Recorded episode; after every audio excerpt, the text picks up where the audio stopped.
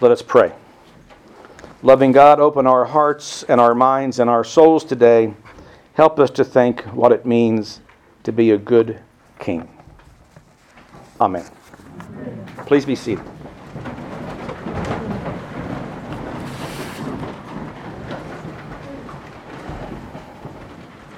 I know here at the Church of the Transfiguration we have uh, visitors every week from all over the country and maybe the world, so everybody's probably not an Episcopalian. Uh, we start understanding that. But if you are an Episcopalian, or if you're a Methodist, or a Presbyterian, or a Disciples of Christ, or a Church of Christ, or a Lutheran, or a Roman Catholic, or a Greek Orthodox, uh, these last few months, if you've been going to church every Sunday, and I'm sure everyone's been going to church every Sunday, You've been listening to the story of King David, read from the Hebrew Bible. Sunday by Sunday, we've met David as the youngest son in a family of shepherds. We've seen him anointed by Samuel, destined to be the once and future king of Israel. We've watched him slay the giant Goliath and single handedly win a war for his country. David has cried over the death of Saul the king who both loved and hated him. And he's cried over his friend Jonathan, whom he loved with the love that was wonderful. We're told that it surpassed the love of a woman. Following the death of King Saul and his son Jonathan, we listened as first the tribe of Judah and then all the tribes of Israel proclaimed David as king. And last week, in last week's lesson, we sensed with David that he was at the height of his power. Now secure on his throne in Jerusalem, David was prepared to build God a house. But wait just a minute, God told David through the prophet Nathan. Have I asked you to build me a house? Instead, God says, I will build you a house. God goes on to say, After you are dead and buried, I will raise up your child after you, and I will establish his kingdom, and I will establish his throne forever. David was not only at the pinnacle of his power over a united kingdom, he was also assured one last time by God of his place as a man after God's own heart. It doesn't get much better than this. It's just like Mel Brooks said in the movie it's good to be the king. Well, if the last few weeks were an indication of the good life that David was enjoying as king, this week the motto might be How low can you go? How low can you go? The collect for purity that was prayed at the beginning of each Eucharist, and we said it today, seems tailor made for today's episode the saga of David and poor old Uriah and sad Bathsheba. Uriah, whose heart was so open that he didn't see it coming. And David, the desires and secrets of his heart, all to become far too public in the months and the years to come. Well, what about Bathsheba? Sadly, like all too many women in the biblical narrative, she's almost a bit player. She's referred to by her name only one time in the story. Otherwise, she's simply the woman, or, of course, the wife of Uriah. She has no identity on her own. Walter Brueggemann is a great Old Testament scholar in this generation, and he names this story the pivotal turning point in the narrative plot of the prophet Samuel.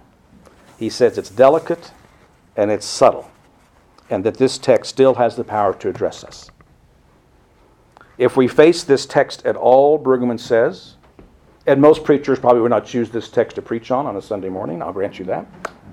But here we all are together. If, this face, if we face this text at all, we are soon invited, beyond all the critical scholarly questions, to face the harder questions, the harder questions of human desire and human power desire with all its delight, and power with all of its potential for death. Desire with all its delight, and power with all its potential for death. So let there be no doubt that it is desire and power that this story is about. The translation, translation that we read in church every Sunday, the Hebrew Bible, said that David sent messengers to get her. That's really a much too neat and proper spin on what the Hebrew says. In Hebrew, it reads that David took her. It's the same words that, that's used to describe David's action when he takes cities and when he kills people, when he exercises his power. David took her. He didn't send someone to go get her. David sent, he took, and he laid with her. All verbs of action based on his desire and based on his power. Bathsheba also has three verbs of action, more like verbs of reaction. She came to the palace, she returned home, and she discovered that she was pregnant. This is not a romantic love story, as it is so often portrayed by Hollywood. The typical Hollywood treatment is to present a picture of Bathsheba as a seductress. If you've only seen Gregory Peck as King David, or Richard Gere maybe as King David, if you think of Susan Hayward when you think of Bathsheba, that's what Hollywood tells us. But that's the wrong image. This is not a story for a movie on the Hallmark Channel. It's more of a plot for the Lifetime Channel, with all the lust and the betrayal and the treachery and the death that accompanies movies on Lifetime.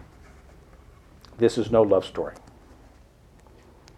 We've heard how David went to extraordinary lengths to set the stage for Uriah to be known as the father of Bathsheba's child. The last thing that David wanted was another wife, he already had a bunch, or another child, he already had a bunch, to claim the throne.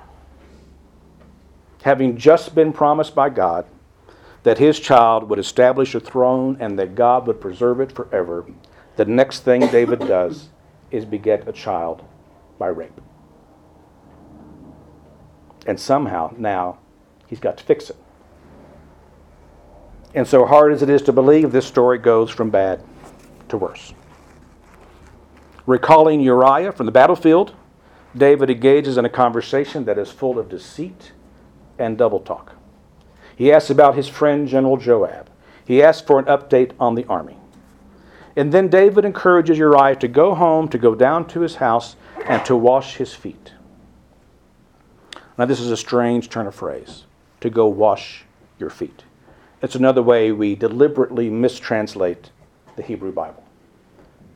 When you wash your feet in the Hebrew Bible, when you lay at someone's feet in the Hebrew Bible, you're being sexually intimate almost every story you find. You know the story of uh, Ruth and her mother in law. When Ruth has spied Boaz in the field, think that's a good future husband for her. Boaz comes in from the field. Mother in law says, Well, Ruth, there's Boaz. He just went home. Go down to see Boaz tonight and lay at his feet. Lay at his feet. And the next thing we know, Ruth is pregnant. So when you in the Hebrew Bible, when they talk about feet, just know it's a code word for sexual intimacy. So David was encouraging Uriah to go home and be sexually intimate with Bathsheba so that the story could be told that the baby was his.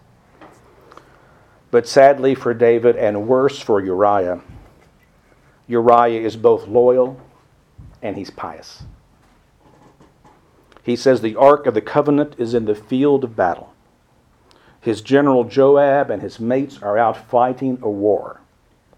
And there's no way that good old faithful Uriah is going to take it easy by going home and taking a chance to wash his feet. So the next day, when David found out that this trick didn't work, his next ploy was to keep Uriah in Jerusalem one more night, get him drunk, and then send him home again. Maybe it'll work the second time. And that didn't work either. So here we are back to the question How low can David go?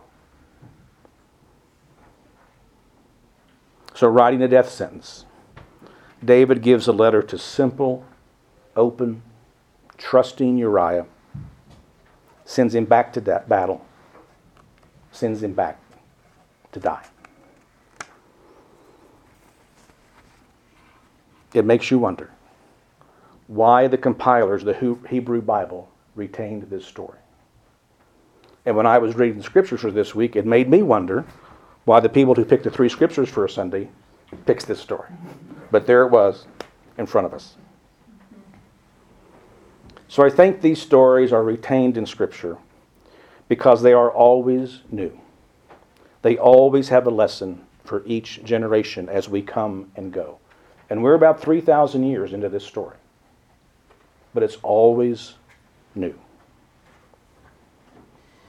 Now, I think it's a little too easy if we draw an analogy from the daily news to presidents or corporate leaders or politicians or even bishops and priests and preachers and see them mess up in their lives and then say, ah, there goes the story of David and Uriah and Bathsheba again. But we don't have these stories in the Bible just so that we can point to them when someone rich or powerful falls from grace. We have these stories in the Bible because in them there's a story for us. It isn't only ancient Hebrew kings or presidents that can let their desire overrule their hearts and their minds. It's a story that each of us need to be sensitive to every day. Whether we choose prestige or wealth to risk, whether we choose alcohol or drugs or sex to risk, we're all at risk to let the desires of our hearts overrule the good story that we have in the saving life that we're given through Jesus Christ. God, we believe, in spite of David, we know that God was faithful. David's son is on a throne that lasts forever, we believe, because we believe that's Jesus Christ. David invited Uriah to a feast to get him drunk and to preserve David's reputation. God invites us to a feast here to give us the bread of heaven and the cup of salvation. Whether God's feeding 5,000 people on a grassy hillside or feeding us one at a time at this altar rail, we know that God is faithful. Above, the, above all else, we know that God is faithful. Amen.